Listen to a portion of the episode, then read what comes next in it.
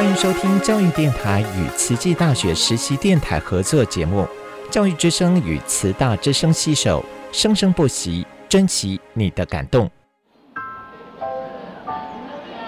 读大学到底有什么了不起的、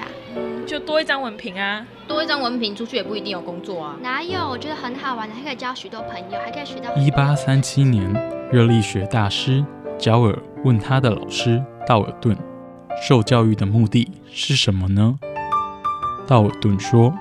教育的目的在鼓励学生从事基本的问题探索。大学有许多课程，目的不是让你得到高分，而是让你了解自己。欢迎收听由慈济大学教育团队制作主持的《大学了不起》。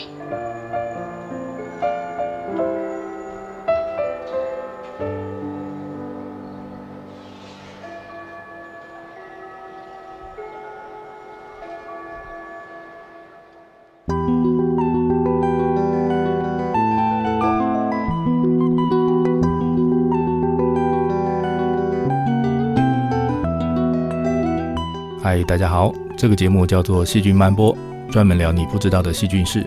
我是陈俊尧，欢迎你一起来看看这个星期细菌国发生了什么新鲜事。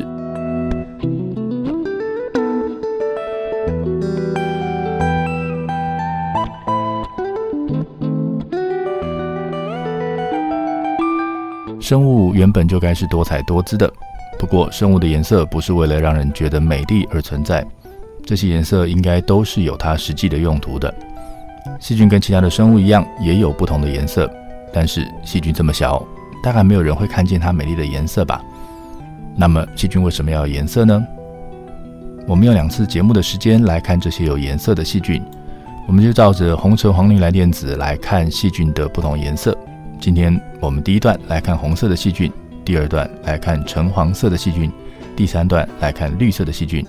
希望你会喜欢今天的节目。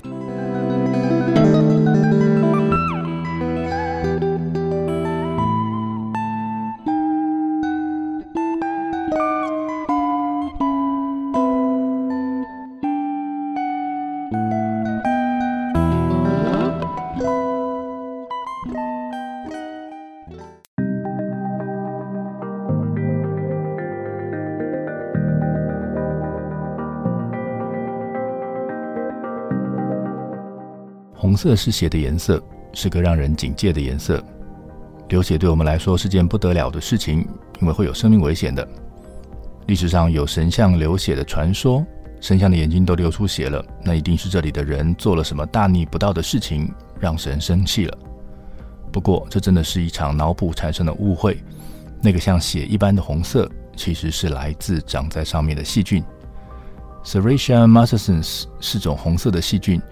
这种菌到处都有它出现的记录，它可以在泥土上，在池塘里，在海水里面出现，它可以长在植物上，它可以长在动物肠道里面，连人都可以被它感染生病，是一个长得快而且适应力很强大的细菌。前面有说过这个细菌是红色的，它红是因为它会制造一种红色的分子，叫做 prodigiosin， 翻成中文是邻近红素。那因为制造的量很多，所以呢，这个菌看起来就变成红色的。这个菌呢，长在培养基上的时候会变成鲜红色的菌落，就像鲜奶油蛋糕上面的红樱桃。细菌制造这个红色的分子，不是要让自己看起来漂亮。其实它为什么要制造这个分子，我们到现在还没有一个确定的答案。但是呢，我们可以拿这些分子来测试它的什么样的功能。目前我们知道这个分子具有杀死真核细胞的能力，也有杀死某些细菌的能力，所以制造它的 Serratia 可能可以拿它来对付其他的微生物，在野外环境里面用它来击退竞争者。不过近年来让它大红的原因是，它在低浓度的时候就可以让癌细胞发生细胞凋亡而死掉，所以看起来是个未来有潜力的抗癌新药。第二种要跟大家介绍的红色细菌是 Salinibacter ruber，这个菌可特别了。第一个让它特别的地方是，它住在盐池里，就是那种盐多到可以结晶出来的地方。平常你不小心喝到海水的话，你会觉得海水很咸，那海水的盐度呢，大概是 3%。那让这个 Salinibacter 长得最好最舒服的盐度呢是 20% 到 30%， 所以这等于是把10碗海水浓缩煮成1碗的盐度。这个细菌居然在这种盐度下活得最好，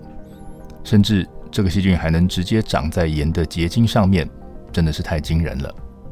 第二个让它特别的地方是它也红彤彤的，长出来的菌落也是漂亮的鲜红色。它的红色分子不是个化学武器，而是保命用的工具。这个菌有的这个红色的结构叫做 Xen-Sorhodopsin， 它的功能是利用光能，像太阳能板一样把光的能量拿来用。这类的细菌因为住在盐池里，而盐池咸到其他生物都活不下去，这个结果呢就是没有其他生物制造的有机物可以让细菌当作食物。那这个菌呢在这种没有东西可以吃的环境里面还能够继续活着，就是因为它们有这些红色的色素分子。这个色素呢可以接收并且转换光的能量来使用，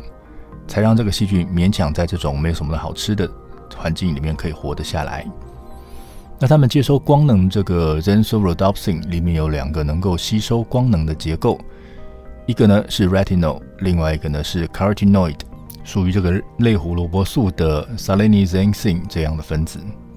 那有两种不同的分子，它能够吸收利用的光线波长范围就不一样，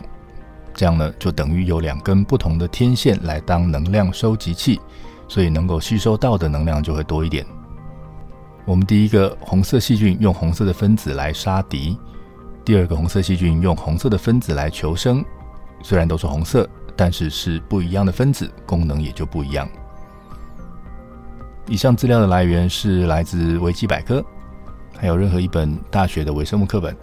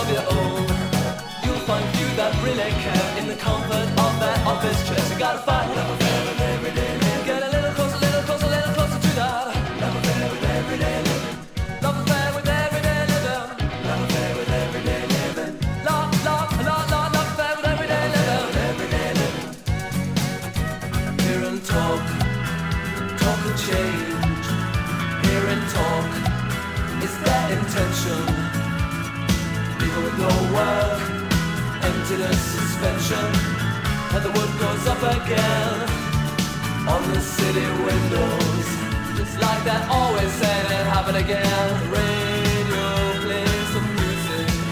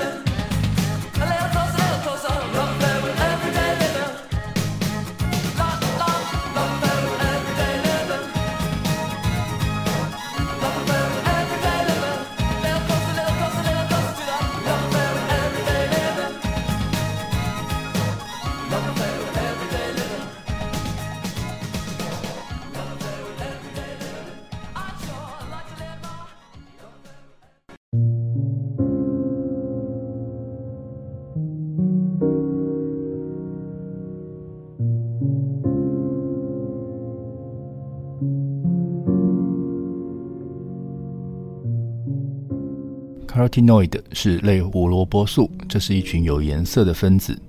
它们的颜色就跟它的名字一样，是类似胡萝卜的颜色，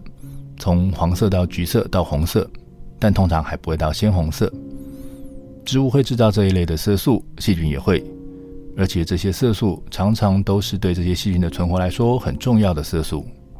今天就来聊聊细菌的这一类的色素。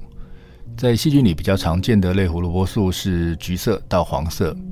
那我平常在植物上养出来的细菌呢，就常常会有这些颜色。类胡萝卜素的一个功能是吸收光能，在植物、藻类或蓝绿菌能够利用光的能量来生活，它们体内的叶绿素是主要的色素，而类胡萝卜素呢，则是辅助的色素。不同颜色的色素会吸收不同波长的光，那吸收不了的光就会反射出来被我们看到。那所以微生物如果能够同时使用不同颜色的色素，那就等于它有能力同时拦截不同波长的光，来当作它的能量来源。海洋环境里面分离到的菌有蛮多都会有类胡萝卜素的，那这些细菌呢，在培养的时候会在培养基上长成黄色、橘色或者粉红色的菌落，很容易辨认。那我拿一个发表在2019年的研究来当作例子来跟大家说明好了。这是一个在南极海域进行的研究，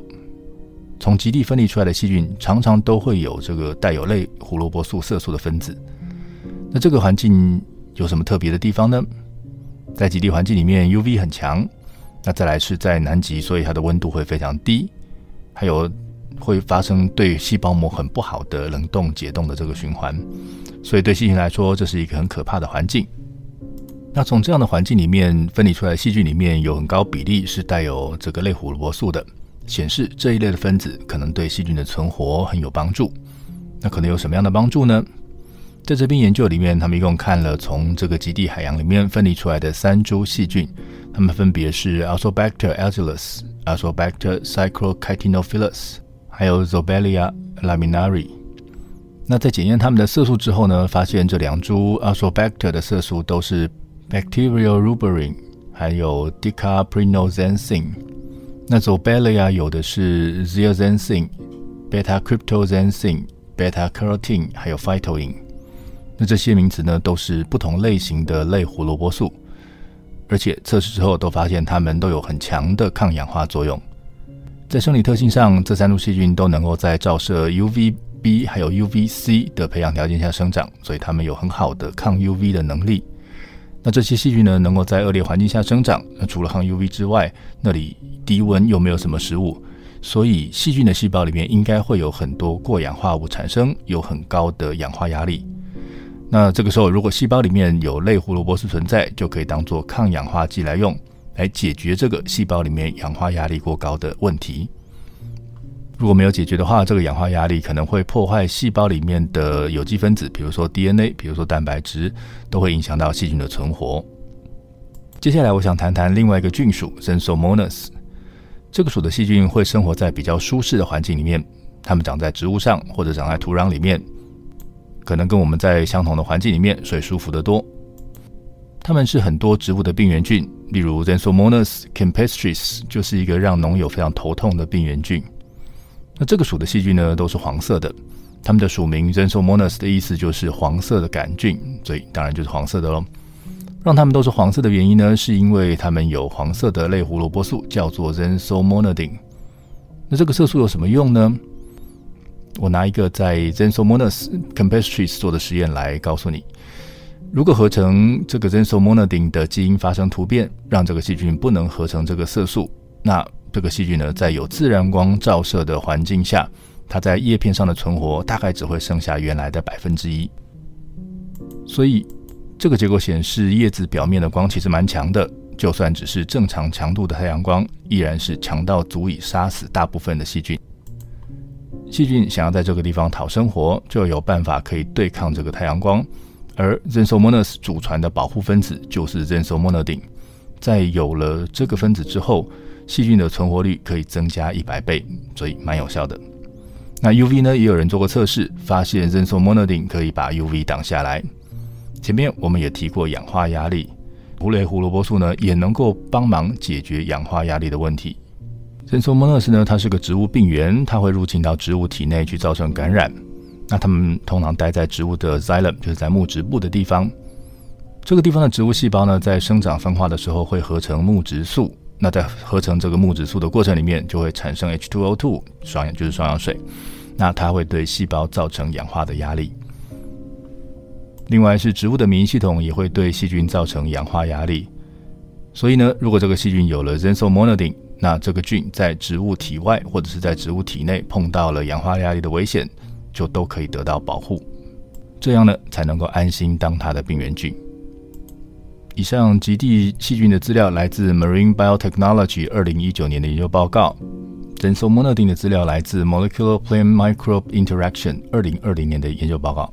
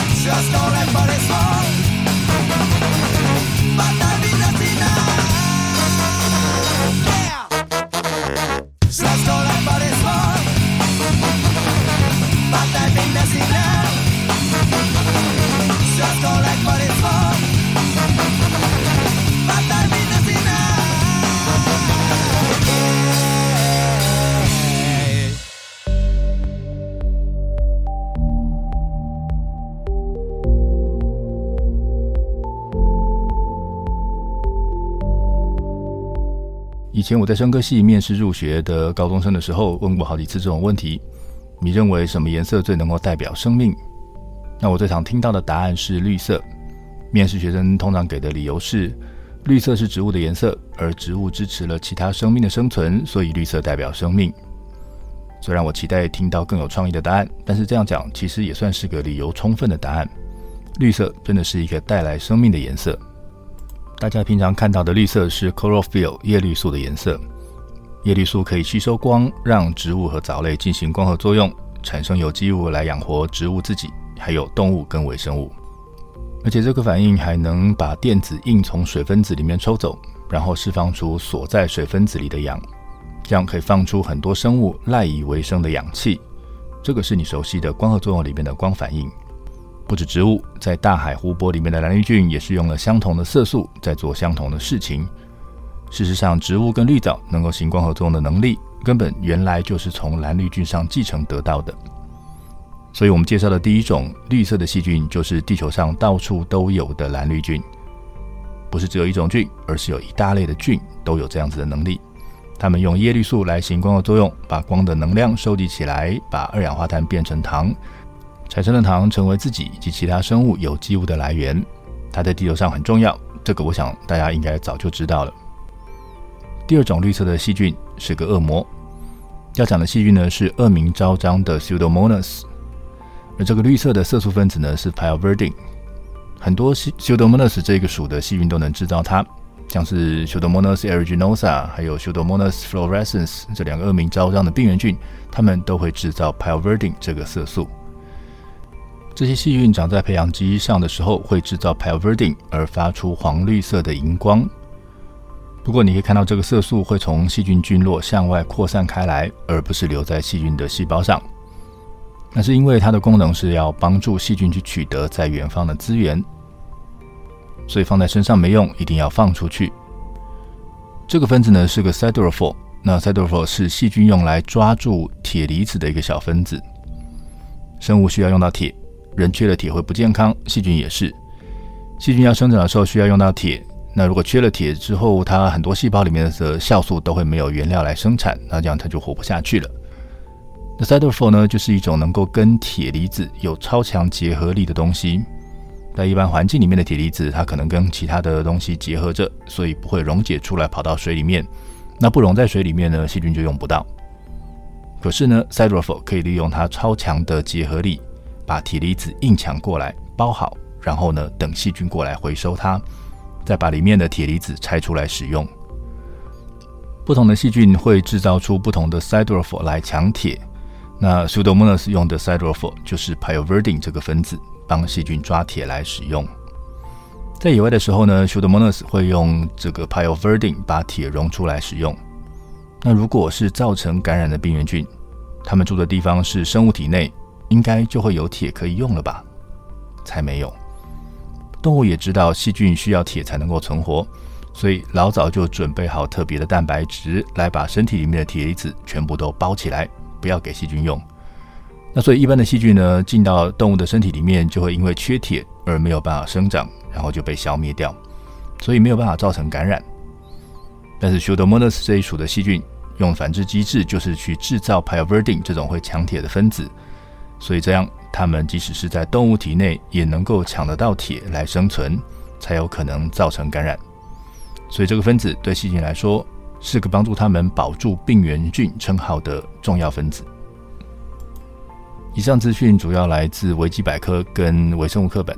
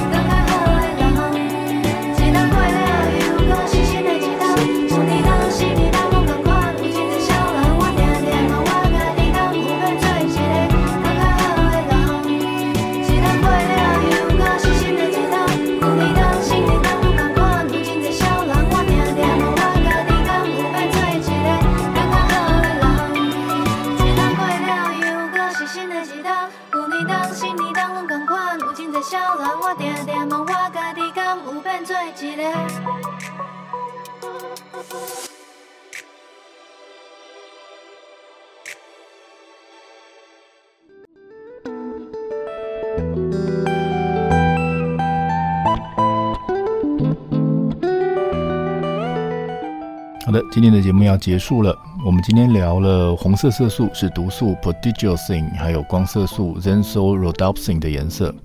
橙黄色是类胡萝卜素 carotenoid 的颜色，能够帮细菌挡光、抗氧化，并且提高它们在逆境存活率。绿色呢是光合作用的叶绿素的颜色和强铁的 pyoverdin 的颜色。谢谢你的收听，欢迎追踪我们在 Facebook 以及 Instagram 上面的细菌漫播粉丝专页，也欢迎你告诉我你想知道什么样的细菌事。我是陈俊尧，我们下次再会。